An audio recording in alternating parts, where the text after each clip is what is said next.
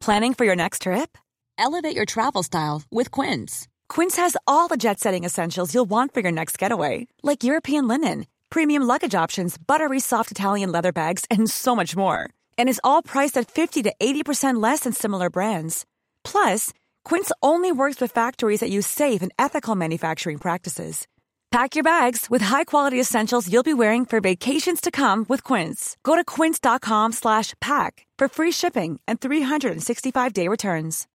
Since 2013, Bombas has donated over 100 million socks, underwear, and T-shirts to those facing homelessness. If we counted those on air, this ad would last over 1,157 days. But if we counted the time it takes to make a donation possible, it would take just a few clicks. Because every time you make a purchase, Bombas donates an item to someone who needs it. Go to bombas.com slash ACAST and use code ACAST for 20% off your first purchase. That's bombas.com slash ACAST, code ACAST. I'm Sandra, and I'm just the professional your small business was looking for. But you didn't hire me because you didn't use LinkedIn jobs. LinkedIn has professionals you can't find anywhere else, including those who aren't actively looking for a new job but might be open to the perfect role, like me. In a given month, over 70% of LinkedIn users don't visit other leading job sites. So if you're not looking on LinkedIn, you'll miss out on great candidates like Sandra. Start hiring professionals like a professional. Post your free job on linkedin.com/people today.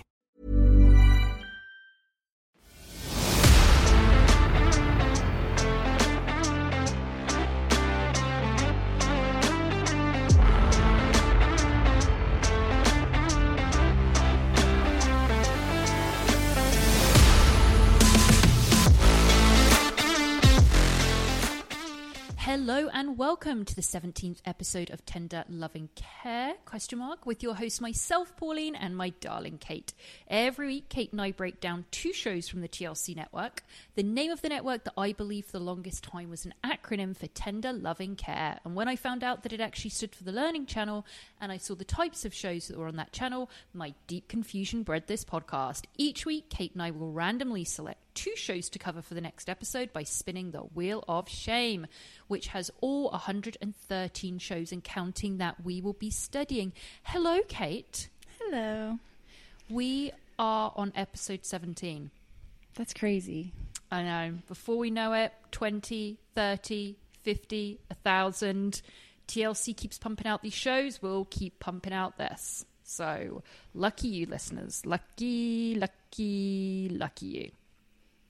It's exciting. It is exciting. Um, okay, so I see that. What are you wearing right now? I see there's somebody on your shirt. Yeah, she's got Brittany. It's She's Brittany, got bitch. Brittany, and it's and it's an old school Brittany. Um, and I have a feeling that we will be discussing Brittany in a week or so. But listeners, we have a surprise coming up for you pretty soon. Um, we are we won't talk any more about it, but it's going to be we've got our first agent in the field.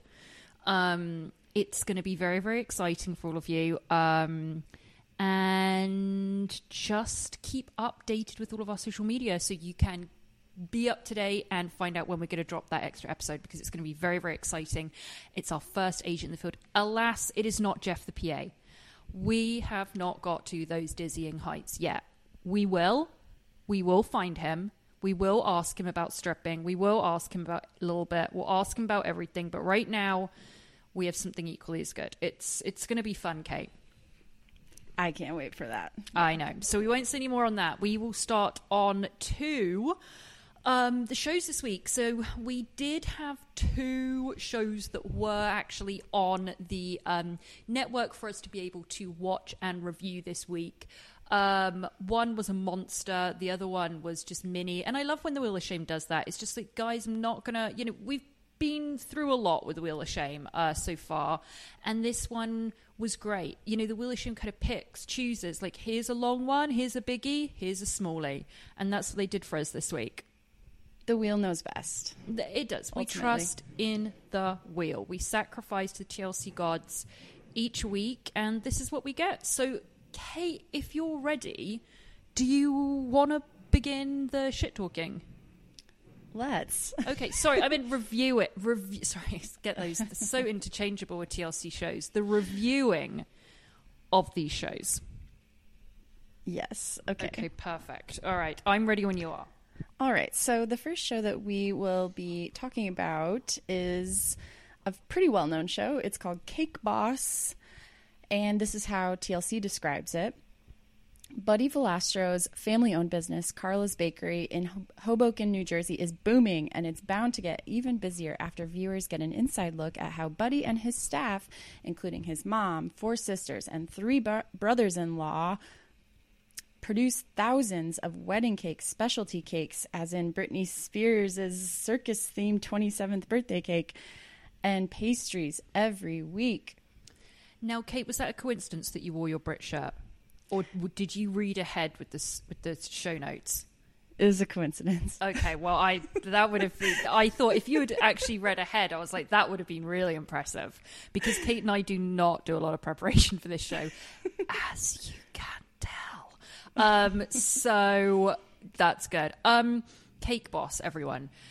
Now, I'm sure if you're familiar at all with the realm of TLC, you know what Cake Boss is. It's been on for a billion years. We also um, reviewed a the most dramatic spin-off of a guy injuring his hand um, a couple of episodes back. So we don't need to go over that, but you can go back and see it was like Buddy Valastro's road to recovery, and it was about this the main character, the cake boss, having an injury in his hands. Um, that, as his wife pointed out, you know, creates the lifestyle they have, and if something happens to his hands, what's going to happen to all of their stuff?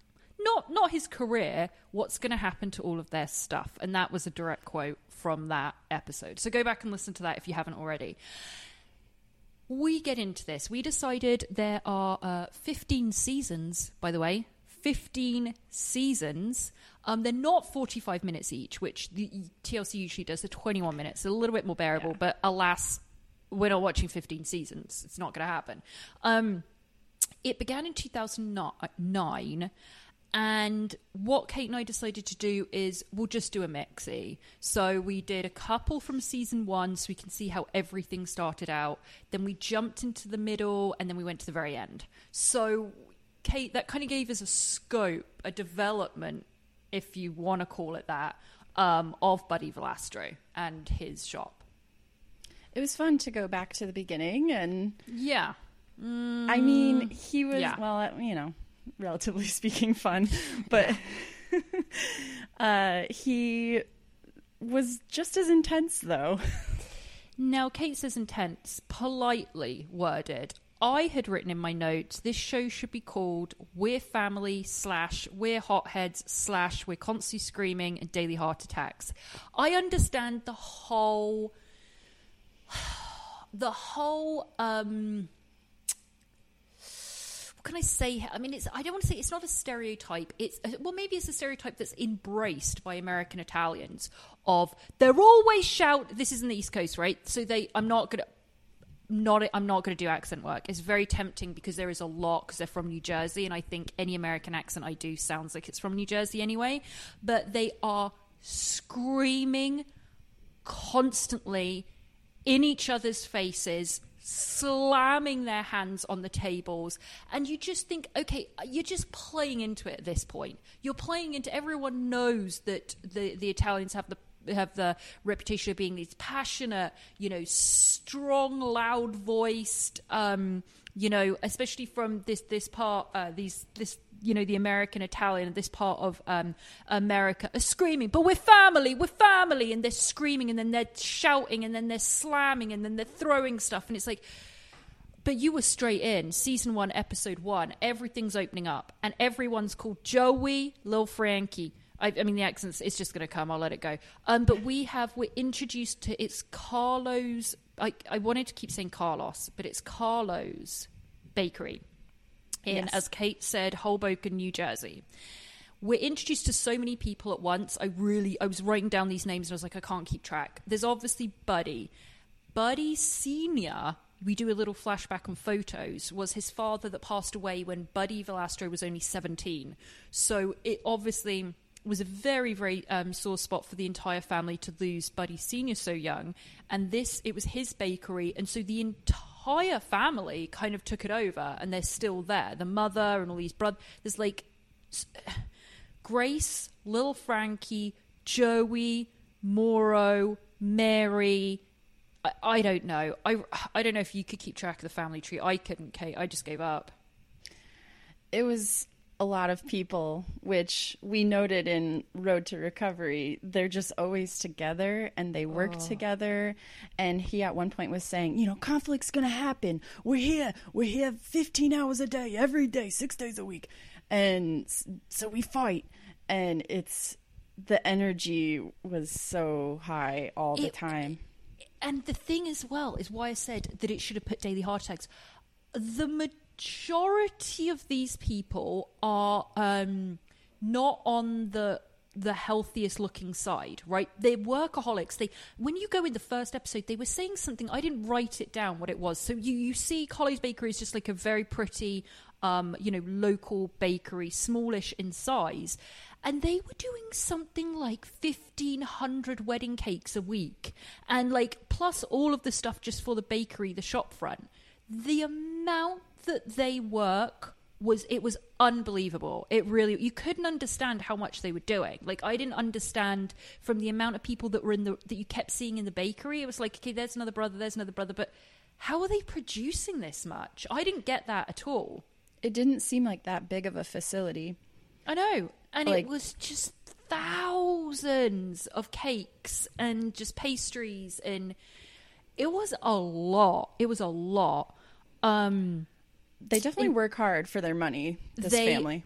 They work really, really hard. So the, you obviously can tell they're not taking care of themselves because they were they, as I said, they didn't look like the healthiest, and their blood pressure. I was waiting for someone to drop dead. The energy levels and just the anger and the screaming and the pounding and the just guys, someone's gonna collapse. I was just wait. I was waiting for two things on this. Constantly waiting for someone to collapse, and also waiting for things to fall over. The way they carried these cakes, you thought they looked like they were as light as air, and they were like six stacks, and they were carrying them on one hand. And I thought it's going, it's going down, and it never did. In that I saw anyway. they run out of sugar and he's screaming at uh, whoever the hell Frankie. One of them, Frankie, And Joey, whoever it is. He's like, "Go get more sugar. How the hell does this even happen?" Da, da, da, da. So then Frankie goes to get more sugar. He comes in and he just throws these bags of sh- he oh, slams these bags of sugar on the counter and they split open and it's like, why? Why? the anger, the constant anger. But the thing I don't, it's hard to really gauge this. This is coming from the first ever episode, I believe. I don't know if they did a pilot or something beforehand, or maybe a one-off. I don't know. This bakery's al- already very, very successful, and this is 2009. And this first episode, they do the whole.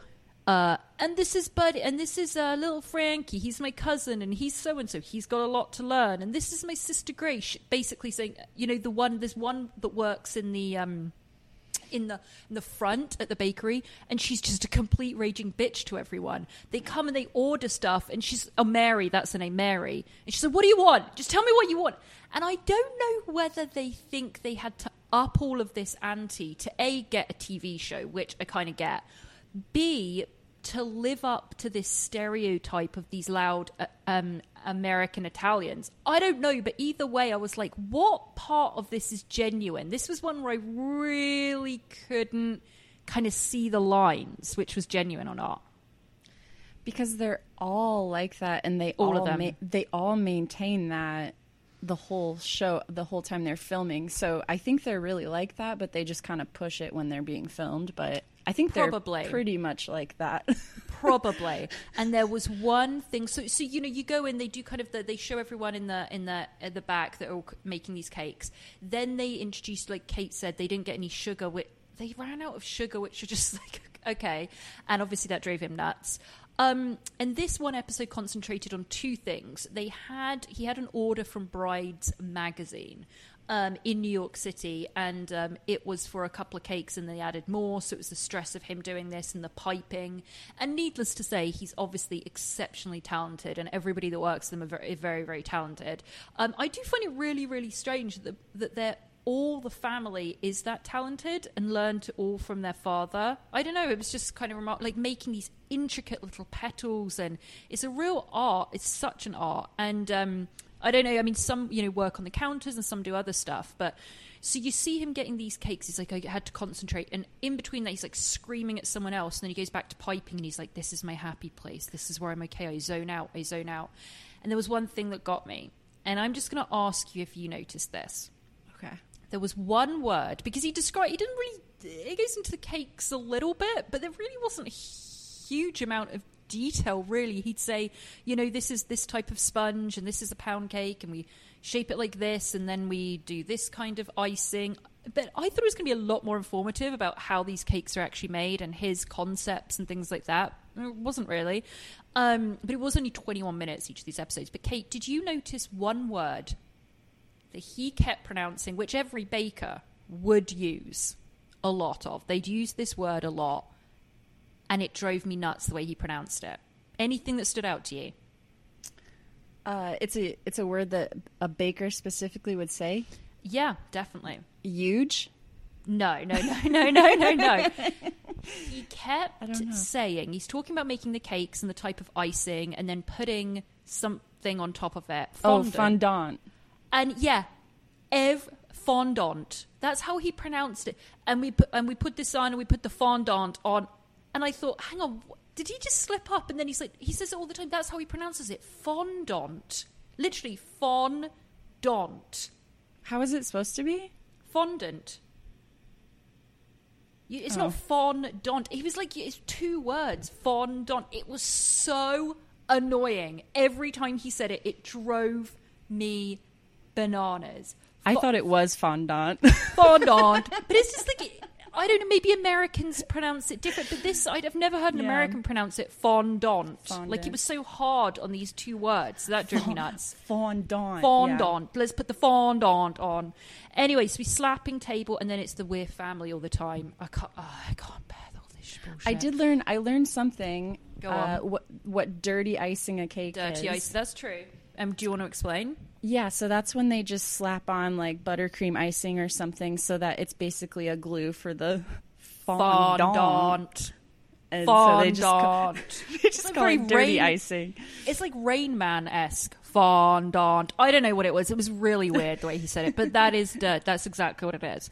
Um, I did learn that too. Didn't know that. So anyway, screaming at these people about the sugar. Then these this very angry large man comes in that's a brother or brother-in-law or a god knows who cousin and slams these things on the table and splits the bag open so the sh- and then he screams at someone else anyway then buddy's like i need to i need to relax so you're also told what they're doing in this episode. This made no sense to me at all. Mary, who is the manager, it might have been Grace, might have been Grace. These two are both his sisters. One's middle, one's older.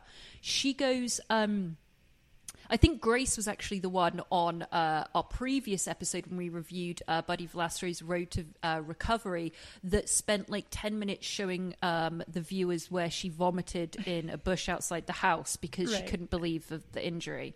Anyway, one of them goes to the camera, so um, it's actually going to be Buddy's birthday this weekend.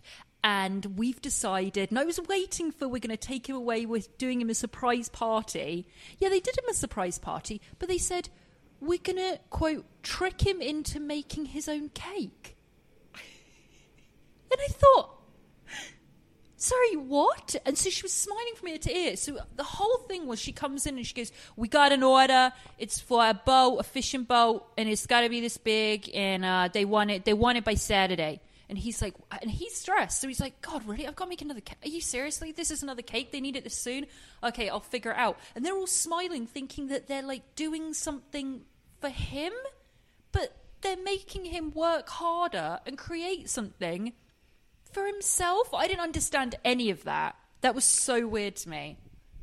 I know he was so overworked, and then he has to make this elaborate fishing boat because these cakes are they have so many details. He's making a little Yeah. fishing guy and a tackle box, and and then he just he's delivering it, and he's like walking in, and it's his family, and they're like, "Surprise! You you You worked made your own cake. Eat He's it. He's and like, he's like, oh, uh, yeah, and it wasn't even like a big party. It was just like a. Di- I didn't get that at all. That was just so stupid. Let's make him even more stressed. Let's push him to the edge of uh, heart attack to make his own birthday cake. It was it was ridiculous. But then again, I also was thinking in my head, you're going to get someone like him a cake. Where the hell do you get him a cake?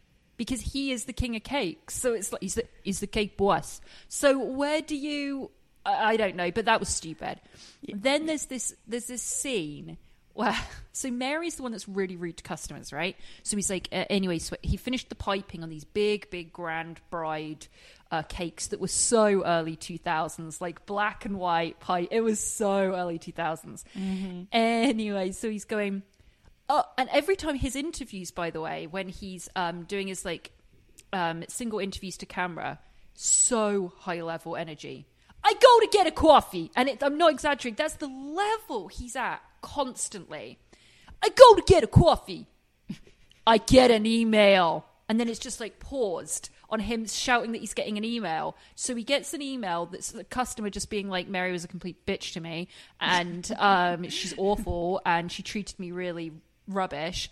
So then he pulls his sister aside straight into a fight, straight into a fight. She is going, I didn't do anything. This is the level that, and he's like, shut up. And you're just like, and then two minutes later, they're just kissing each other, going, "Oh, it's okay." So we're fam. Did, Yeah, did we te- did we te- did we tell you we're family? when you hear your family. Yeah. And that was end of episode one. I mean, to be in this family, your nervous system just has to be like. it, it was just shot. So it was just shot. shot. What it did remind me of, I grew up with, um, you know, I come from a Scottish and Irish family, and the Scots are like that. And my mum's from Glasgow, and I was obviously brought up in England. My mum was brought up in Glasgow, and there they speak. The Glaswegians and the Scottish in general are very much like the Italians.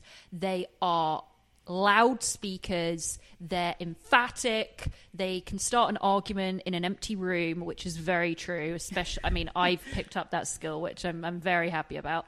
Um, but they are loud. And when I'd go up to Scotland on school holidays and go and visit family and things like that, I was always terrified. I was a very timid kid anyway, but I was just terrified all the time. And I'd say to my mum, and my mum would tell me, she goes, "You used to say to me, why are they, why are they angry with me?" And it's not at all that they were angry. It's just completely the way they talk. It's always over the top, and it's always like this. And you think they're shouting, but they're completely not. So I did relate to this quite a lot because it was so reminiscent of me constantly thinking they're all angry and they're not. It was just exactly the way the Glaswegians speak. So it did make me feel a little bit at home because I remember I was just terrified all the time. It's like, ah, they're all shouting at me, but they're not. They're not. They just, they just, that's just very emphatic. Very how they emphatic. are. I think I would prefer that straightforward brashness, even if it is really Yeah. intense, to just people never saying when they're upset or anything. Oh, it is, and it's not. Um, and it's not even that it. I mean, it's. I guess it's brash in the sense that it's. Um, that sorry, listeners. I just realised I need to plug in my lappy toppy, so I'm going to do that. But I can keep talking.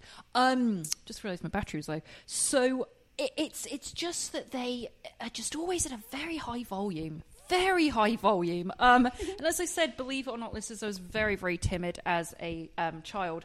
Grew out of it, as you can tell, because now I do the screaming and I have a podcast to scream about uh, on. So that's, you know, all works out. Have goals, kids. Have goals. Um, that was kind of episode one. And then, Kate, we did another two in season one, didn't we? Do you want to go over those ones? Yeah, so the next one was episode four, right? Yeah. Oh, d- oh, here we go. We got a serious, serious boss here. Go ahead. So it's wedding season. They have 45 wedding cakes to make Insane. for one Insane. weekend, which I I worked in a bakery for like 5 or 6 years and this really brought me back because it is really intense because it's such time consuming elaborate work that you're doing and so if you messed up a cake or something like it was a huge deal Oh, and they were so mad and so um and that's that's just a very high volume of wedding cakes because these cakes are like five tiers they're massive Yeah. so um that's kind of how they started it's wedding season but then Uh-oh. the first client comes in because each episode they have this big client, you know, big crazy cake they're making. And this first client is Don't, the don't- mob. Okay, let's, let's first of all, we have to do, hang on, we have to be really careful here because according to anyone you will ask, specifically in Little Italy, in the Bronx, anyone in NYC, the mob doesn't exist anymore. Okay? Um, it does, um, but what TLC did, what scared me to my core, because also, as I think I mentioned in last week's, I'm rewatching the uh, Sopranos from the beginning. So I really am like deep in it at the moment. So this comes on, and TLC is fully like, okay, you see a guy who once again looks like a um, powerful individual suit, gold chains, sitting down, large. Think Tony Soprano. Then you have next to him the guy in the tracksuit. What do you call it? Who do you call it? Leisure suit? What do you call it? Sweatsuit? What do you what do you call that? We call it tracksuit. I think tracksuit is Tracksuit, yeah. Gold chains. You know the the white undershirt underneath just showing, and he's going. Uh, you know, we we're doing this for our boss. And he says, "Oh, what do you do?" You know, Buddy's like, "What do you?" A little bit of this, a little bit of that, and you're like, "All right, I see where we're going." TLC, and then he's just like, then Buddy's like, "Oh, I hope I don't get whacked."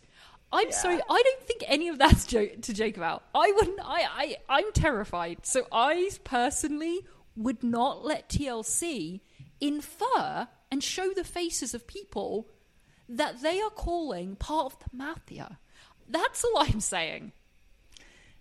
and then they're calling it the local social club. I- and I was It- like, yeah. hmm And they're playing the music in the background. they're playing this like, yeah. It's literally everything from The Godfather. But it's like TLC, calm down. Stop saying this. You're showing their faces. I'm worried. Like, stop talking about. I was just like, stop talking about it. You don't talk about it. You don't talk about the family. Like, stop, stop. but uh, it was yeah. wild. yeah, So they're making this roulette cake, this huge, pretty much life size uh, roulette table cake for the boss, Boss. of the social club, who is the man of the year. I had no idea what that even was supposed to mean. yeah. and that's the big project. Um, they have a slip system for the cakes, and he goes, "The slip is huge. We're old school." And this like lady comes up, she brings her slip up. Where's the cake? We didn't make the cake. Where's the slip? Da, da, da, da. And so they just make it on the fly and give it to her, and then um, and then he turns on the water, Oh yeah. and the water's brown. Nobody mm-hmm. used the water. Wardor, Wardor, War- Wardor. Wardor. Wardor. like He's just Mordor. screaming at everyone. Screaming at everyone. Don't you use this water. And mm-hmm. then, of course, someone uses it, and he flips out. he flips out. I mean, it's just he goes and then he has to throw something away, and so he's shouting at one person that looks like he's has very high cholesterol. Let me say that. And he, Buddy's not far off it either. Uh, by the way, should we mention when they were talking about his father, Buddy Senior, the very first episode, they do like kind of flashbacks and show him Buddy Junior with Bud, Buddy Senior learning to make the cakes. And he was like beautiful. Did you see him? Yeah, he was stunning. I did see that. He looked so good. was like this. I mean, just go- slim, gorgeous young boy, essentially. Like Chiseled, that, yeah, that he sounds a little great. bit odd. Young man, not young boy. Young young man, gorgeous, Mm-hmm. and um.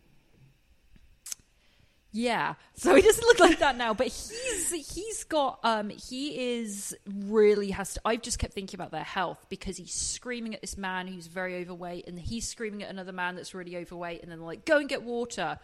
So then this guy goes and gets water. Another time when they've run out of something, he goes to get bottled water, and this other guy is just waiting there and just throws brown water in his face as he comes in the door. And he said, "What do you do that for?" He You said, "Because I got out." in trouble. You ratted me out. You don't rat out the family." It was. It was. More screaming ensued. So then there's someone we meet called Stretch, And hmm. I believe he was called Stretch because he's the only one that's over five foot five in the entire establishment. and he, because I think he probably was a whopping five foot seven himself. And he delivers all the cakes, and he was just getting stuff messed up left, right, and center. And he's driving. They drive these cakes. This was another thing I never. I didn't understand this as well. You see him driving these cakes, like these six tiered cakes, just in the back of the van, and I couldn't even see how it was secured. And they're carrying them with one hand. I mean, that's obviously they're professionals; they know what they're doing. But I was so nervous all the time that it was going to fall over. I held my breath every time they were transporting a cake. I know, I know, and they were they such small quarters. It really was. It's just a small little bakery front, and there's two floors, and they have an office upstairs, and then downstairs is where they make all these cakes. I just really wanted to know more of when they said they had 45 wedding cakes in one weekend how many staff do they have like there was things like that i wanted to know how many staff do they have um, how do they start from from beginning to end of getting a cake? Because in the next one, they're doing this like zombie prom thing for these people that do this zombie walk, and you see them discuss. You know, what would we have? And you you kind of see that, but you don't see much like sketching really, or I, I don't know. They're just. I guess it's because you know what the episodes are very short. Thankfully, they're only twenty one minutes, and they need a little bit of family drama. They need to focus on two particular cakes, so they don't have a lot of time to go into it. But I want to know, like, they say, you know, we use a pound cake because we can mold that or carve it easier. Tell us how that is a different consistency to like a Victoria sponge or like like I want to know all of this stuff, but I didn't learn that. I didn't learn. You got to watch uh, Bake Off for that. Oh, trust that me, kind of I've detail. watched it. Come on, come on. My homeland have watched it all. Um, but yeah, so uh, the zombie prom, they kind of just did. Um, what I did note on here was still this was the third one we watched, and this is still season one. So this is all 2009, 2010. Very, you know, that's 12 years ago. So it really is a lot of these things I realized, like they did this zombie thing and it was this zombie coming out of the grave, and everyone was like, whoa, whoa, whoa, then. And stuff has changed so much because I don't really, I don't watch any of these baking shows on Netflix, but I see them always flick up when I'm on Netflix. And they're making like on but there's one i don't know once again this should be a tlc show but it's literally just a whole show about is this a real cake or is this the real thing so they'll have like a bowling pin and then a cake that's made out but that's a whole show a bowling Wow. pin yeah it's really i just i saw the thing and i was like whoa and stuff has changed and elevated so much that watching it now they're all really impressed and of course to make it's impressive but it really isn't compared to the stuff we see now did you get that as well Yeah, I have a note here that says the zombie looks like Shrek melted in an oven. It's disgusting. Yeah, it wasn't. There was no kind of finesse with that. I guess back then because they were really they're really large cakes as well. Um, by the way, they must cost a fortune as well. Um, these cakes. Um, so I don't know now. Yeah, see, that would have been another good point. How much do these cost? Um, I don't know now in season nine if um, they are doing things that are much more impressive because some of these Netflix shows, as I say, they put like motors in cakes and they have them like a whole landscape and they have, you know, they're just completely, completely different to anything like this. But this, as I said, this was like over a decade ago. Right. So it was noticeable. Yeah, and uh, they bring this. it's fun. The fun parts for me were when they went to these different situations, and Buddy himself would deliver it because he wants to see the reactions, and it's it's just a bunch of nerds in zombie like costumes. Yeah. And then they're they basically they just walk through the downtown area like zombies, and then they had this Yeah. prom after party, and he delivers Yeah. the cake, and they all start clawing at it.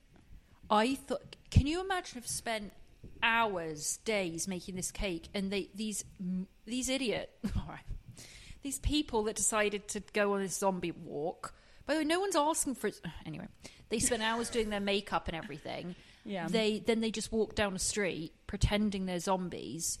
Go into this like zombie prom, and I mean they all are like Dungeons and Dragons. Is that what it's called? They're all like Yeah. cos- it's like cosplay type of people, um, and they go in, and this cake comes out, and I think they thought it was cute to still act like a zombie, and they just shoved their hands right into this cake. And I thought, first of all, so disrespectful to someone that's just delivered that to you. And how gross. Am I going to go and eat something where someone's just had their dirt, their hands are all covered in makeup as well because they're zombies, in a cake? What? I'm going to go and eat any of that. It's just so ridiculous. It's You so could gross. tell. You could tell. Buddy didn't like it. He was No. like, "It's not really my scene," and he was just kind of standing there with a frozen smile on. He's like, yeah, it was um, not cool. It was not cool at all. Um, so we saw that one, and that was a zombie prom, and then there was a batch. The whole oh, and this one as well. There was a bachelorette where uh, we kind of saw the mother for the first time, I think, because she was like not having any erotic cakes, no penises, and this bachelorette wanted basically massive dongs on like these strippers um, on the cake, and so that was a big fight with the mother. You know, making the sign of the cross. Oh my god, And that's very Scottish as well. Oh my god, I can't see any of that. Making the sign of the cross. But um, so yeah, there was um a fight about the erotic cakes as well, and then they go to this bachelorette, and it's also set up obviously, but. I mean, TLC hasn't changed a lot in a decade. I mean, the stuff that's set up then, they, they haven't put much effort in trying to hide the setups that they do now either. Nope. They go into the room and it's just like four women in dresses, and there's not even like a drink between them, and they just bring in the cake and they're like, "Woo!" like it was actual strippers coming in. I was like, "Oh god." They were excited to be on TV. That's what they were excited about. Exactly. And they were like, it's going to get kind of wild. And I was like, I can guarantee it's not. I guarantee it's not. Unless you have the guys from um, episode four with the gold chains and the tracksuits, then it may get a little bit wild. But um, if it doesn't, it's probably not.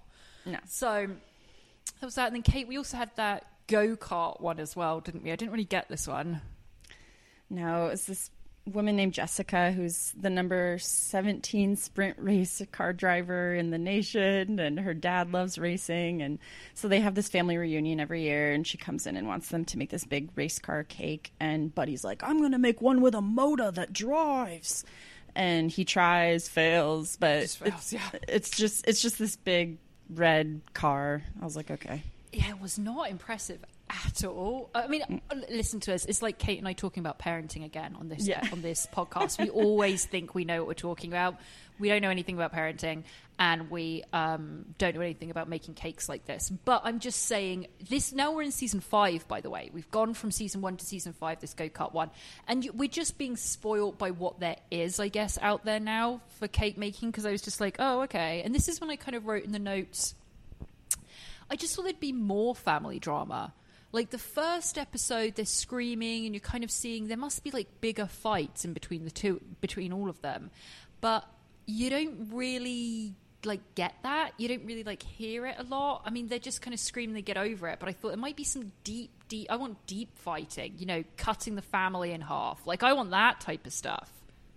Yeah I want someone to sleep with someone else's wife or something yeah Dream, dream, dream, dream. Yeah. Um, they did make a cake for someone that was 101 years old, which was just phenomenal. I loved that. Oh, I loved seeing that man. Freckles. And, um, his name was Freckles, and um, he was a uh, a champion playing marbles in 1921 or something insane.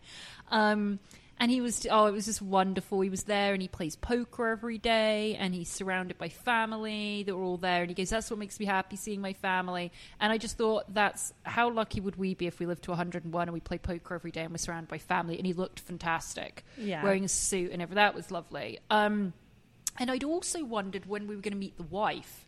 Because I don't know, obviously, we only did these few episodes. I don't know in season one if Buddy was actually already married. Probably. I get the feeling that all of them married really, really young. Um, and but this is the first time out of these episodes we saw Lisa, the wife, um, because he's setting up a new factory, and he does this thing like he's getting stressed because one of the um, one of the machines isn't the right machine that was installed and it's too small or something, and he I just don't know how much. Look, he hasn't got this far. He hasn't had a show for 15 years or whatever it is without being knowing how to work the camera. He's just like, I'm just so stressed. I don't know what to do. Uh, and I just thought we're trying a little bit too hard here. I, I think you're just. I don't deny that you're completely stressed with your business, but it was just a little bit of a cringe factor. I got okay. Can we just just just stop, please stop? It was kind of embarrassing. I was like, just order a bigger mixer and I know I'm so, uh, and he couldn't even get words out, and it was just like it looked like it looked. It reminded me of. Um, for all the Bravo and Roni Real Housewives of New York fans out there, when Ramona went to Heather's house in the Berkshires, and um, by the way, for all the English listeners, um, the Berkshires, I'm from. Well, I went to school in Berkshire. It's spelt the same way, but we pronounce it Berkshire, but Americans pronounce it Berkshire. Um, Ramona went to Heather's house in the Berkshires, and it didn't have air conditioning. She hated it, so she went into the woods and pretended she had a panic attack, so she could get her friend's helicopter to get her out of there to go to the Hamptons to Molly Sims' party. If anyone's familiar with all of that, um, but it reminded me of that she was in the she was in the she was in the forest going oh this reminds me of when I, you know when I grew up. And she pretended to have a panic attack and cry and she literally like put her finger under her under her eye to show there was a tear and there was nothing there. There wasn't a single tear that left her eyes but she had to go to Molly Sims party in the Hamptons. So it reminded me a lot of that. Like Ramona had to put it on and I think Buddy was putting it on. I was like calm down dude. Calm down he's putting it on and he also like you were saying earlier doesn't take care of himself so he just pushes himself to the brink and Mm-hmm. and works like 20 hours a day 6 days a week It's insane. and so i think he's just like you know when you're tired and the Mm. littlest thing can upset you he's like at that level all the time See, that's another thing I'd want to see because he would say stuff like that, and I would love to see him, like his daily routine. You know, I didn't see any of that. Like, who opens the shop at six o'clock? I mean, it's a bakery. There, if there, I don't know if there was there wasn't bread; it was all cakes. But that's like six a.m., five a.m. I mean, who's opening the shop, and when does he get in, and is he really working like these twenty hours? Like all of that, I wanted to know. You know, there was so much I wanted to kind of know about his schedule. But it's banal. I mean, it's insane. He hasn't become this successful from not working extremely, extremely hard. Yeah, it's Yeah. It's a lot. It's a lot, a lot of work, and they they do they show f- like they don't sh- yeah they don't like tell tell you about teal. Teal. Sorry, let me start again. They don't tell you about all the staff like they only focus on his family members but there are like the, they'll show like a quick shot of like some counter girls and like wrapping up a box but they don't ever i mm. kind of wanted like vanderpump rules like workplace drama I wanted that these- as well. I wanted that. There was one blonde that I, well, I saw. There was one blonde that works with him in the back, and I felt there was some sexual tension. Now, I may have just completely made that up because I want it to be true. But there, I believe there was some sexual tension between him and this young blonde girl that worked there. I think I know who you're talking about. Did she have the bangs that kind of like hung in her face? That one? Yep. And she's tan and yeah. Yep. I thought, hmm, might be something there. TLC, get the cameras on those two after hours. That's what I would like. What's going on in that been- walk-in that Yeah. walk-in freezer or I would have liked to see that. Um, and then the last one, we decided to just go straight to the last season that was released, or the last one that's on TLC, really, and that's season nine. So, I mean, they've been going. It, re- it really is remarkable. He's had nine seasons from this. It really is, and um, he's opening another bakery. So I've no idea how many he has now. Um, and there was this huge blizzard that like threatened the opening day, and they cried when they hung up a photo of his dad in the in the new bakery. Um, and he felt very proud because he was doing something that you know he said his dad would been very proud of, no doubt. Um, what else happened in that? I kind of switched off at that point. In this one, they had some extreme sisters. Oh, they did. they did indeed. It was these identical twins that were in their 40s or something, and they had these wonderful raspy smoker voices. Oh, they're doing a pack a day, pack a day. Pack a day, and they were wearing matching dresses, matching necklaces, same haircut, and they're fighting about whether they should get a butterfly cake or a bulldog cake for their mom's Yeah. 70th birthday. And Buddy's Yeah. just like, ugh, and he's like, "You got this, right, Mary?" to his sister, and then he like walks out. Yeah. They were they were loved. They were hoping that they were going to get that TLC spin-off, but unfortunately didn't happen for them. It didn't s- happen. No, they said a line in unison at one point. Yeah, they did. That was that was very rehearsed. They were they knew exactly what they were doing coming in. But um, they wanted that. to. I don't blame them. You know, when you have something like that, you know whether you are a conjoined twin, morbidly obese, in smaller stature, larger stature, you could have a TLC show. Like that is what you can aspire to. So these twins were like, look, everyone else has got a TLC show that's like us. Let us try. But unfortunately, um, TLC didn't want anything to do with them. So They didn't bite, but you got to shoot your shot. exactly, And they always, did. always with TLC. Yeah. Um, do you have anything else to say about it? No, that was that was pretty much it. I mean, I really what was funny to me was and we kind of touched on this earlier, the contrast between him delicately putting an orchid onto a cake and doing this really intricate piping and he's meditating kind of by himself and then Yep. someone drops a mop or something and Mm-hmm. he just snaps on him and it's like whoa Spikes. it's just Jekyll and Hyde I know his heart rate. I mean, his blood pressure. He cannot be a well man because you can't continue like that and work twenty hour day. Are you? I'm sure there are tons of episodes and other seasons where it's like, and Buddy's health. We got to talk to Buddy about working too much. I'm sure that was a whole trope as well. I'm sure. Um, but Yeah. the fondant um, and everything. So I mean. I would say, you know, it was what was it what we expected for me? I think it, it pretty much was what I expected. I just surprised, to be honest, about, and it just goes with age. I mean, with the fact that it was over, you know, over a decade old, the first episode, and I was like, these are just regular cakes. Most bakeries do these. Um, but I think he probably just got in at a very, very good time. He already had an established bakery that was very, very popular. He made, um, you know, these cakes at that point that were, I guess, a bit revolutionary. I don't know. Um, and um, he got in at a really, really good time before there was any Netflix shows, before there was any British Bake Off, before there was anything. And he lasted. I just don't know if the cakes now, what level they're at. That's what I'd be interested, I guess. But as I said, who was it? It was um, it was Nicole Rich. All these, I mean, everyone's gone to him. So, don't know recently as well. So, I uh, so that's kind of my thoughts on it, Kate. I mean, what did what what did you give it for pounds of learning? Right. So, okay, uh, if you are a first time listener, we rate each show um, from zero to 600 pounds of learning um, based on 600 pound life.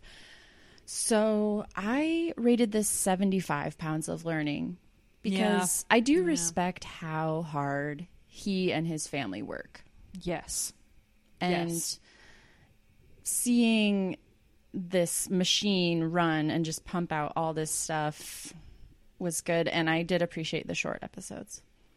that was some. I must admit, when I saw they were twenty one minutes, I was like, "Thank you, Thank TLC you. gods, thank you." Um, I mean, he has a cult following, and I can understand because of, as I said, the Italian American thing. It plays very, very well, and I just hope that in all those lost episodes that we haven't seen and that we will never see, um, there is a lot of family drama because that's the only way I could say this would be sustainable because it is the same thing every week. He sits down with two people, they say they want a cake, and then they get a cake. I mean, it's just like, ugh. so you've lo- made it last this long. Um, I give it ninety pounds of learning Yeah. because I just, and that's purely mostly for fondant. Fondant, um, and that's that was kind of it for me. I think it's still going, right, Kate? I believe so. And he's he yeah, if you check out his social media, he's got millions of followers, tons of endorsement deals. He's a very very wealthy, successful Yeah. dude. I mean, we saw that mansion in New Jersey, so uh, with an indoor bowling alley. Don't forget the indoor bowling alley. So, um, all right, I think this is probably a good time for an ickle ickle break, um, and then we will come back with our second show. We will be right back. Oh, Hello, it's Pauline again, and I am slotting in here between two very important points being made to hawk some of my merch. Hooray! Okay, this will only take a minute. You are obviously a fan of the absurd if you're listening to this, so I'm sure you have a small place in your heart for the gloriously absurd Real Housewives franchise on Bravo. I've created a line of the snarkiest notebooks you will find based on the Real Housewives of New York. They are available on Etsy. Link to my store is in the show notes. Okay, I finished hawking. Back to the show. Okay, and we are back with our second show. So, the second show that the Wheel of Shame chose for us last week is, or was, and is, Say Yes to the Prom. I'm just getting just getting ready for this reading. Host Monte Durham and guest Laura Morano treat deserving high school girls to a fairy tale transformation for their prom. From choosing their dream dress to final accessories, the day continues with huge surprises for these young women. Okay, I'm gonna. I'll put that one on my reel, on my voiceover reel. I think that's good. Uh, remember, contact me, anyone. I will. I will do voiceovers for anything for push pins, for pillows, for candles, to motor oil. I'll do anything. So I have no qualms. Just give me a call. I'll come in and record it and write me a check. I am available. All right. Um, Kate, when we got this last week, I think, I believe, both of us were kind of under the impression it was obviously due to the title like a, it was going to be a big load of um, like say yes to the dress but just for the prom and there was going to be a billion episodes so we were not very enthused by it Mm-hmm. yeah I wasn't sure if it was going to be people asking people to prom. yeah it was super vague. I thought it was too i thought it was i thought it was P- i was really confused because the title I was like okay so it's say yes to the dress for people that are going to the prom. And then i thought um oh i read it and it wasn't that description. I read it was another one. And i thought oh so it's going to be kids asking other kids to the prom and doing these elaborate like kind of my, my sweet 16 but um for like prom. So it'll be them doing these elaborate expensive proposals to prom which i've kind of seen on social media people do that. Um but it wasn't. And we were actually blessed by the um, wheel of shame because even though these episodes were long they were an hour something it said five seasons and i was like ugh but i went to it and i don't know what the status is of it now but there were two weird there was one episode available for just season one and season two so it was great. We only had to watch two two episodes. That's where that's the level kate and i've got to now. We're just overjoyed that there are only two episodes that was that's what makes our week but you know what we won't be when it comes to Alaskan women looking for love? We won't be when it comes to Darcey and Stacey. We won't be when it comes to 90 Day because we cannot get enough. 90 Day Fiance episodes really should be about three hours long. I mean, they're. what are they, Kate? They're an hour something, Hour right? 20. Hour 20. I'd be fine with three hours. I mean, they have. You know they have the footage. You know they have the footage. Um, For sure. It's fascinating. yeah, we would not be upset with that. But uh, Kate, so do you kind of want to go through? We have these two episodes. What we, what how what this show really was about? So this was about these um, students that come from uh, underserved communities, kind of, and they're getting basically everything they need for prom. And it's this big event, say yes to the prom event, and they walk a runway. They get a makeover. They get to pick out their outfit, and then they also get prizes and scholarships and stuff. Yeah. Um, these two were kind of different. The first one that we watched, um, they did, as Kate said, they, you know, um, it was actually in Los Angeles and it was um, for um, lower income areas and schools um, that children are just excelling in. And they're coming to their prom, and because of different circumstances, um, socioeconomic circumstances, familiar circumstances, things like that, that have been challenging, you know, having these elaborate proms, it just it just isn't feasible. Um, so they they were given um, we had monte come in and betsey johnson the designer Um, to Monte, I think is is on say yes to the dress. I don't know. I, they kind of knew him from that. Um, so he comes in and he like you kind of focus on a couple of the graduates and their stories, and then they go through get their dresses, and then they um, Betsey Johnson just like harasses them constantly down the down the um, runway. She, I mean, everyone. If you don't know who Betsey Johnson is, just Google her. She's something. But um, she's a designer for many, many, many, many years, known for her very eclectic, loud, colourful prints. Um, I'm sure we all have a Betsey Johnson purse somewhere. I think I do. Um, but uh, yeah, so now it starts off. Already, I was I was enraged, not due to the subject matter, believe it or not, not due to the hosts, not due to these wonderful uh, young adults that we met, because some of them I fell madly and deeply in love with.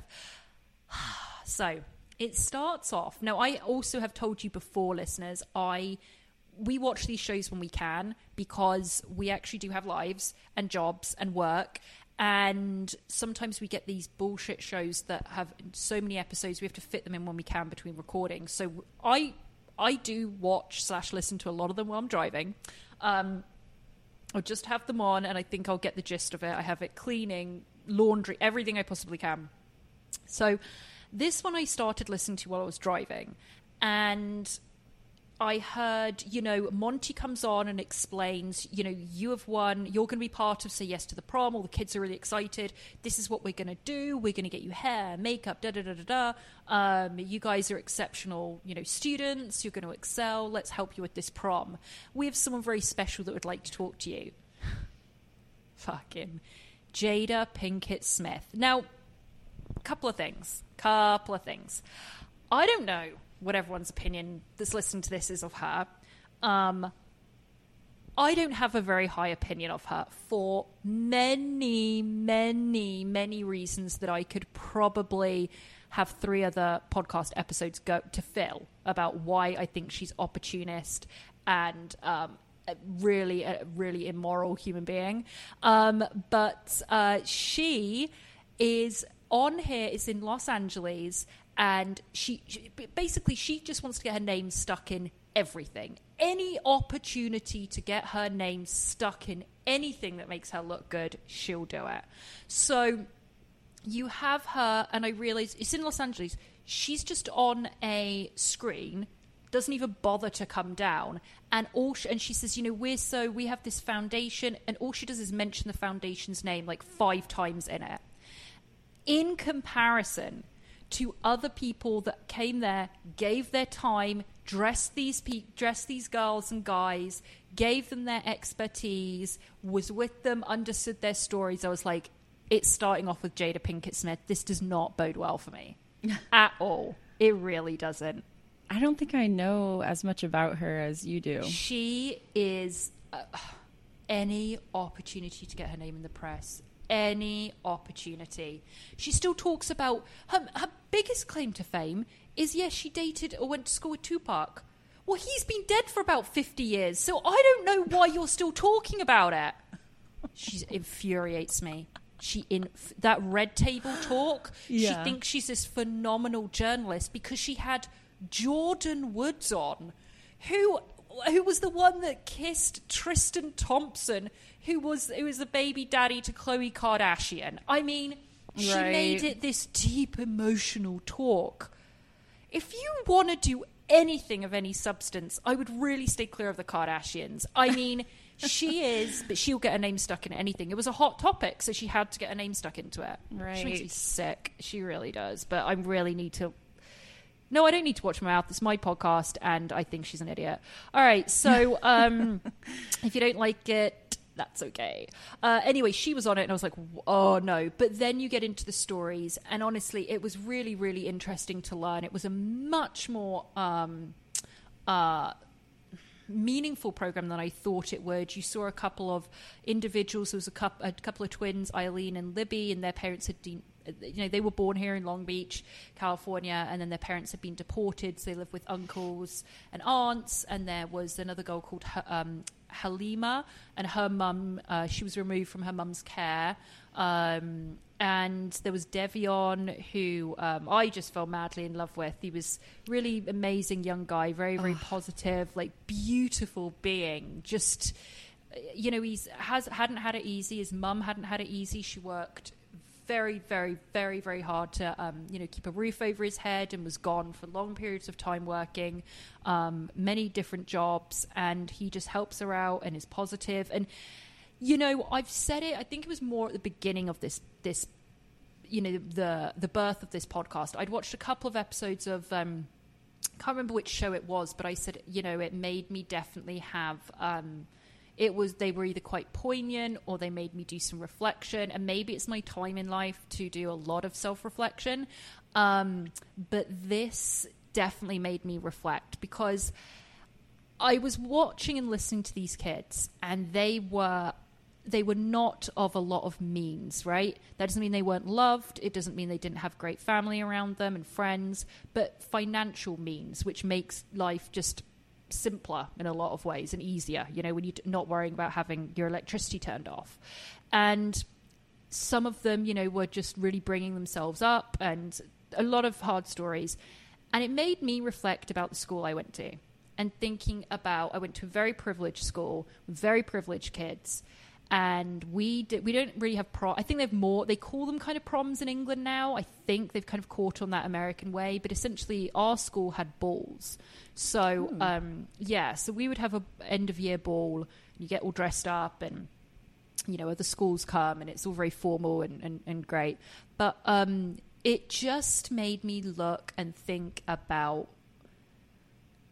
how the majority of us were just dickheads that just take so much for granted. You know, it was when you're surrounded by so by a lot of wealth and you really have no idea a lot of the time of you know these children that they're only uh, you know they knew there was a lot of them that felt a lot of pressure they were like my parents aren't here i have to succeed i don't have a choice i have mm-hmm. to get mm-hmm. straight a's i have to do all this you know, and you think about your own schooling and you're like, we were just pissing around, you know, smoking behind the bike sheds and stuff. It's like, it's right. What a, what a waste, dude. Our parents, my parents worked very, very hard to get me into a great school and, um, you know, to pay for all of this, as did a lot of the other kids I was with. And it's just like, I looked at these kids and they work so hard. They, there was one girl that was working 40 hours a week and going to school. To help pay rent. Yeah. To help pay rent that is a set of circumstances that I never had. And I think how lucky and fortunate of me. And this girl, she's always going to be successful. That girl is always going to be successful because she's a fighter and she has been placed with these circumstances. She doesn't feel sorry for herself. She gets on with it and she makes her life a success. And those are the people that deserve everything and they deserve all of this. And um, it was just great to see them see see them flourish and just a lot of them didn't have a lot of confidence. Some of them did but there were a couple like these twins that parents had been deported. They were very timid very mm-hmm. timid girls.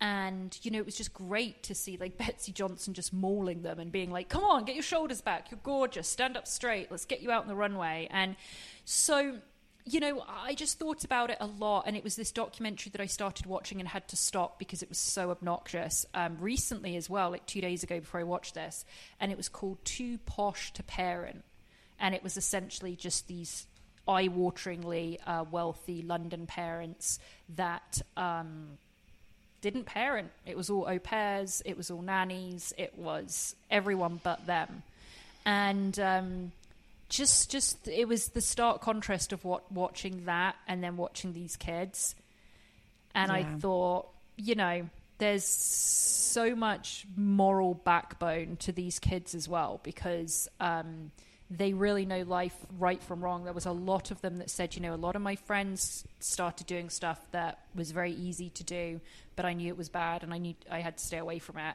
And instead, they were getting straight A's in school and they're going to university and they're going to be successful. So it really was a point of a lot of. Uh, a lot of uh, some maybe a lot some reflection for me. I did think back and I thought that's something to something to note and something to um, be grateful for that I wasn't in that situation and that a lot of people are. Whether you live in Los Angeles, whether you live in the middle of Pennsylvania, whether you live in Ohio, Texas, wherever you live, there's there are a lot of people in a lot of need that still prosper and do really, really fantastic things in life. And I just, um, it was really nice to see. They all deserve this, and I think it was, it was, it was really beautiful to see them just feel special. You know, and to still have a good attitude about it. I think there are a lot of people if if they had to work jobs to help pay help their parents pay rent or if they had someone leave them behind like it would be easy to turn bitter about it but uh, they Of were all really positive bright mm-hmm. souls and they were They're I- amazing. yeah. They're all going to be very successful. yeah um, there was something. So they do, you know, they go through all the dresses and they hear the story, and Monte's crying all the time, and I'm just like, oh, Monte. he's just like, Monte. Monte's you an hear- interesting fellow. yeah sometimes he would say stuff to the kids where i was like Yes, yes. I didn't write any of it down. Did you write any of it down? Yeah, I did. So Okay. he's talking to Libby and Eileen, who are the twins whose um, parents were deported when they were like 10 years old. And they're both really shy and they're very connected to each other. And uh, the first thing he says is, So your parents won't be here. Are you guys, are y'all sad about that? And it's like, shut up, Monte. And then, and then Betsey comes over and he goes, "Remember, Betsey, they don't have much. They've never tried on dresses before." Right in front of them, I was like, when he "Dude, I'm, I'm glad you wrote that down because I'd written just there was stuff Monte shut up. Don't have much. Don't have much. Ah, it was just like stop, dude. Yeah, it was a little bit like savior complex type of yeah, stuff going on. It was. It was a little bit. There was also there was terms he used that I was like, I don't. I think we should stop that. So they they choose these dresses, and then um, when they're going to go and do a runway, they go into hair and makeup, and Monte says, "Let's jack them up." I just thought, I don't Yeah. really. That's a really odd turn of phrase. Let's jack them up. I noticed he said that a couple times too, and I think it was him trying to say, um, "Let's pump them up, like let's get them excited." Yeah. but, I he said, "Let's jack them up." Yeah, like you're jacked up on coke or something. That's how I Right. use it. Like I didn't get. Like- he was. Yeah, Monte was confused about his words. I don't know. conf- I think he was confused about a lot of stuff. He was confused about a lot of stuff with these episodes. Um, so they did this runway, and that was very sweet. And then you did, and then there was just one more episode that we went over, and that was in New York, um, Kate, where they actually threw them a, a prom, which was really cool.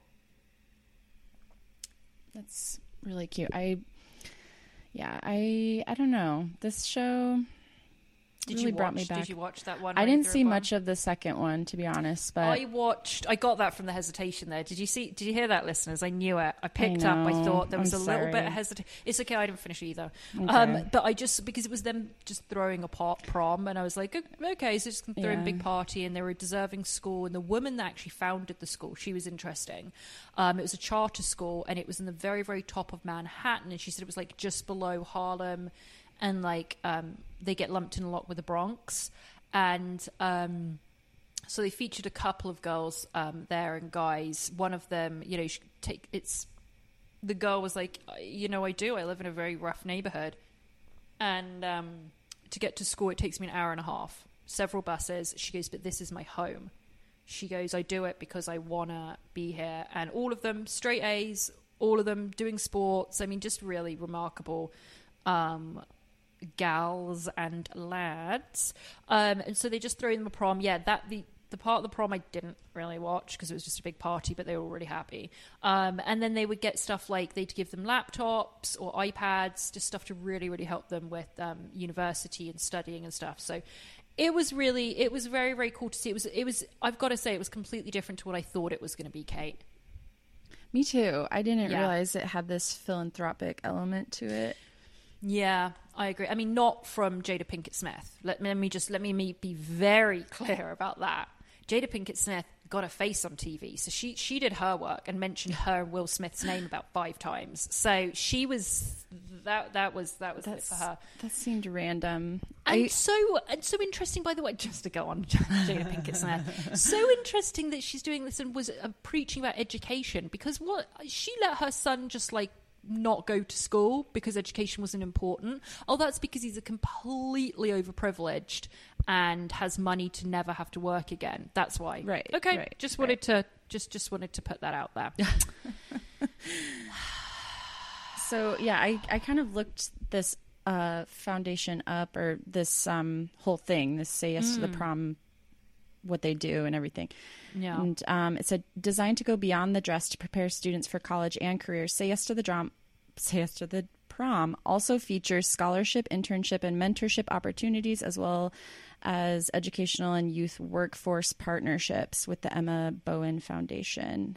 And then Oh, they okay. and then they do these shopping days, and there's actually one in Des Moines, Iowa, Hmm. um, where people bring. Well, there's these dress drives, so people will bring dresses um, that they've only worn like once or whatever, and then like people can have Oh, them for free, and yeah. Cool, cool, cool. Anyway, Well, that was good. It was definitely different. Um, and surprisingly, it was a nice surprise, even though it was still about dresses and proms.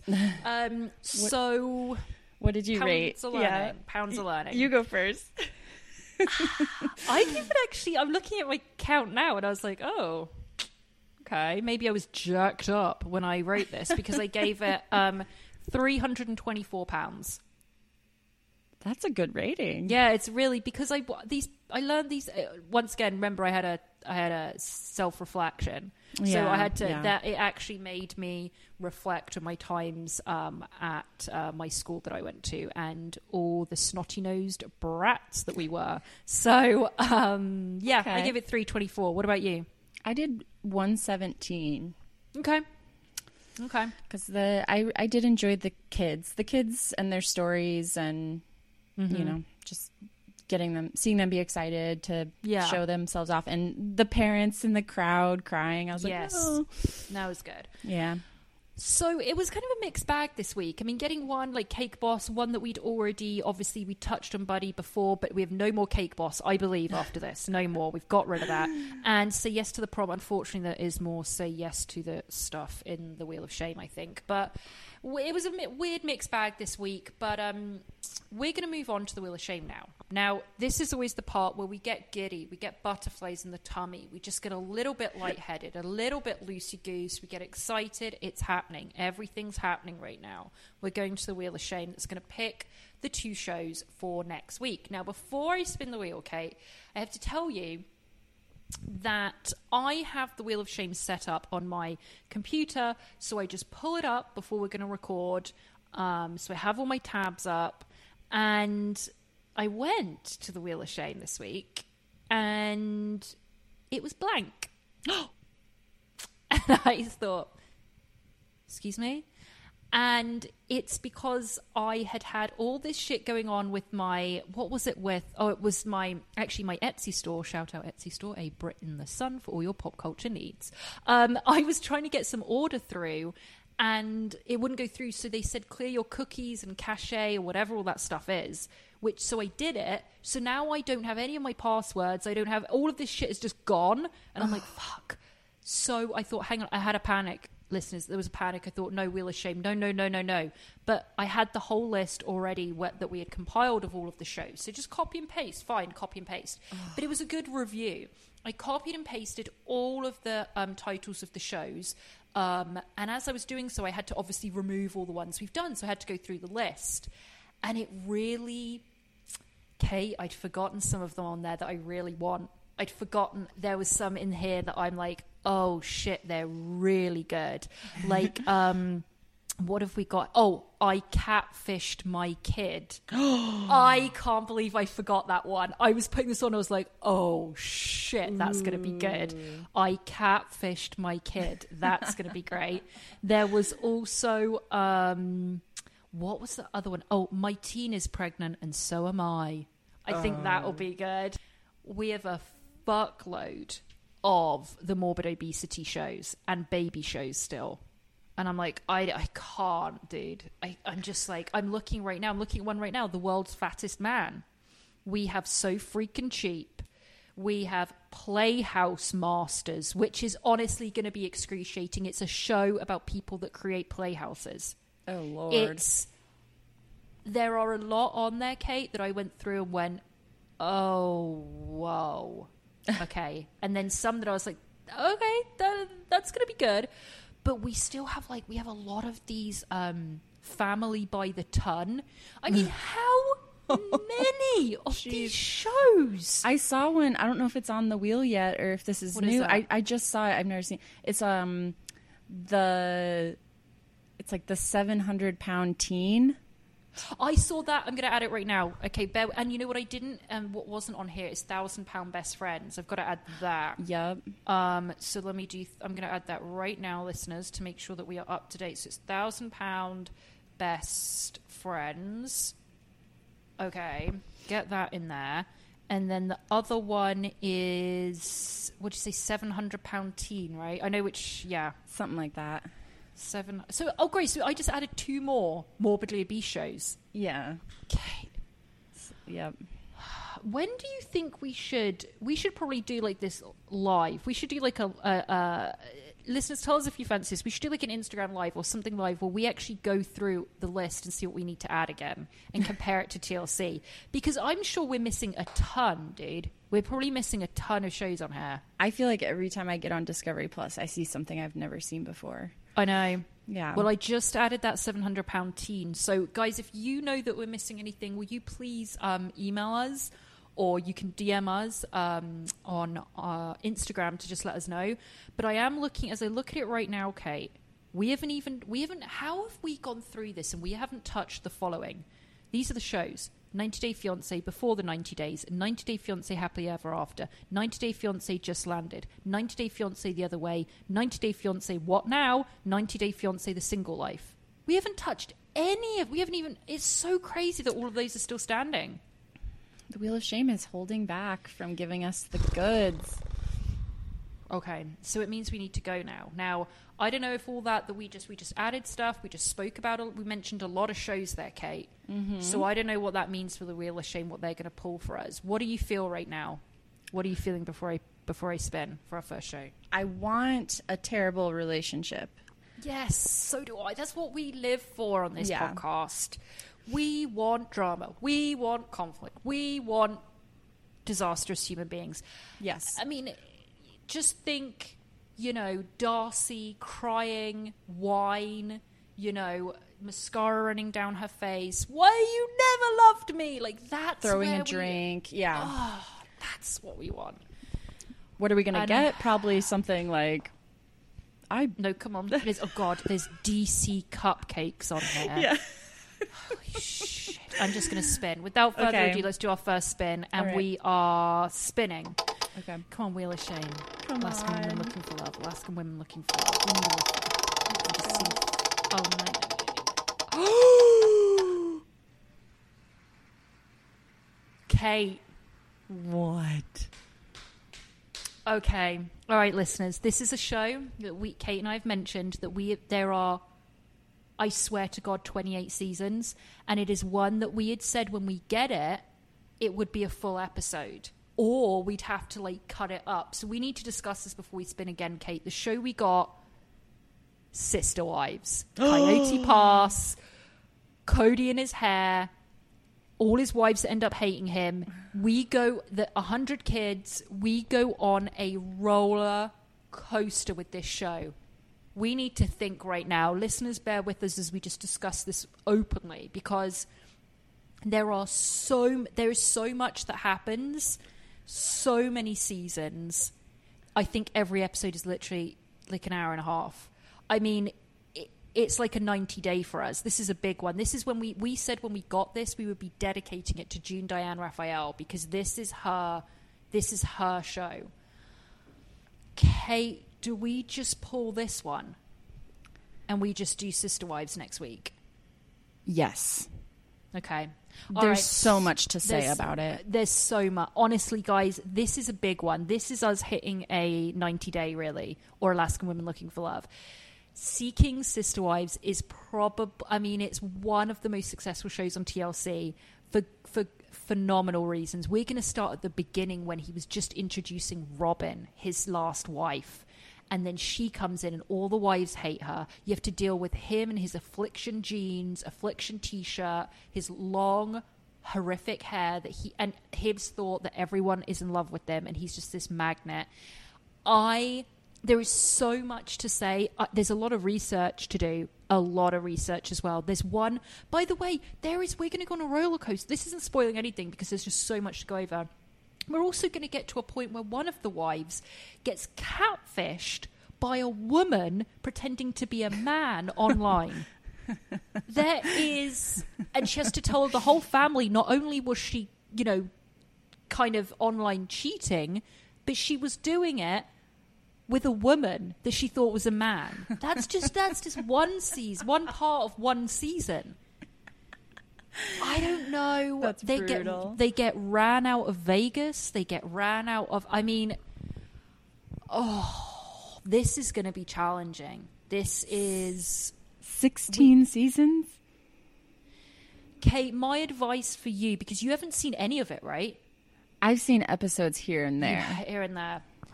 We have to figure out, listeners, how to do this because if you are a listener that's following along with us, you know, it you get a week to watch all of these, and I think the best thing to do, you got to. There's crucial. This, I mean, everything's crucial in it, to be honest, because it's such a mess. Everyone in it.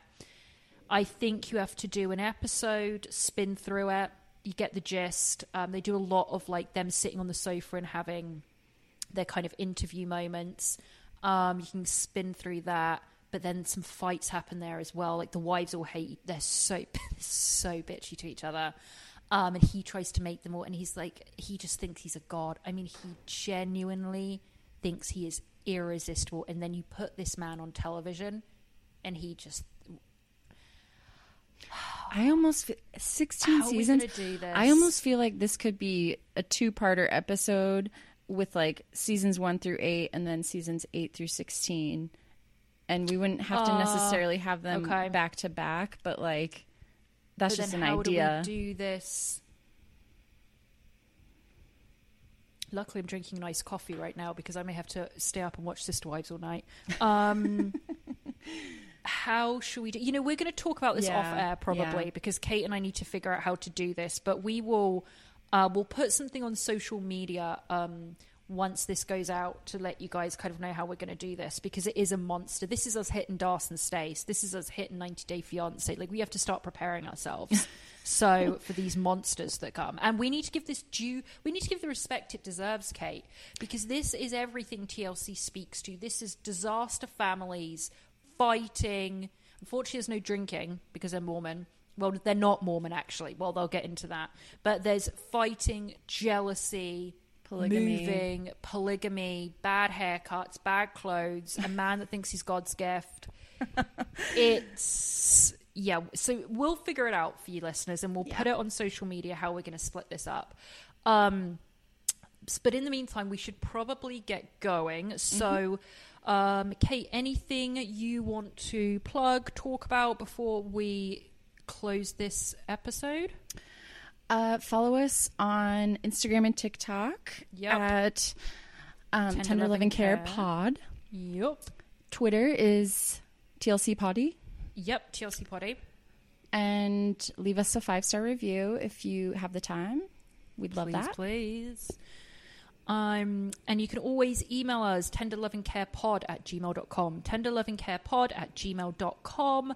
Um, as always, we mentioned it before in the episode, uh, but agents in the field, if any of you have worked on a TLC show, if any of you know who cuts Cody's hair from um, Sister Wives, you could be a valuable member of our team. So please, anyone that has any background on any TLC show, you've worked on it, you've been on one, your friend was, your sister was, your dog was, just email us, let us know because we would love um, to kind of pick your brains and find out what it goes on behind the scenes. Um, I also have to give a quick plug because we are talking about this whole podcast is talking about pop culture, kind of a lot of pop culture things, kind of, kind of, uh, with TLC shows. So um, I have created um, numerous products, numerous products to that um, are my attempt to pay homage to the disasters of reality TV shows, disaster YouTubers, everything that's really a disaster, um, I've made a product about. And you can find everything on my Instagram at a Brit in the Sun, B R I T in the Sun. So please go there. You'll get all the links to the um, shop's Redbubble and um, Etsy. Everything's on. Right, so you have uh, we, as I said, we are going to dive into a biggie next week. This is a biggie, guys.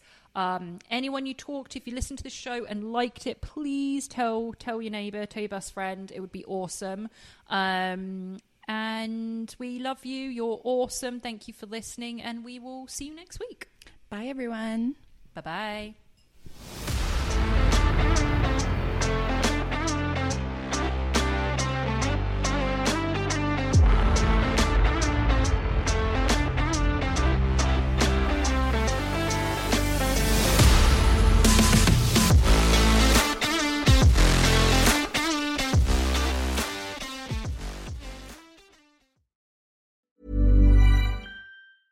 Even when we're on a budget, we still deserve nice things. Quince is a place to scoop up stunning high-end goods for 50 to 80% less than similar brands. They have buttery soft cashmere sweaters starting at $50, luxurious Italian leather bags, and so much more. Plus, Quince only works with factories that use safe, ethical, and responsible manufacturing. Get the high-end goods you'll love without the high price tag with Quince. Go to quince.com slash style for free shipping and 365-day returns.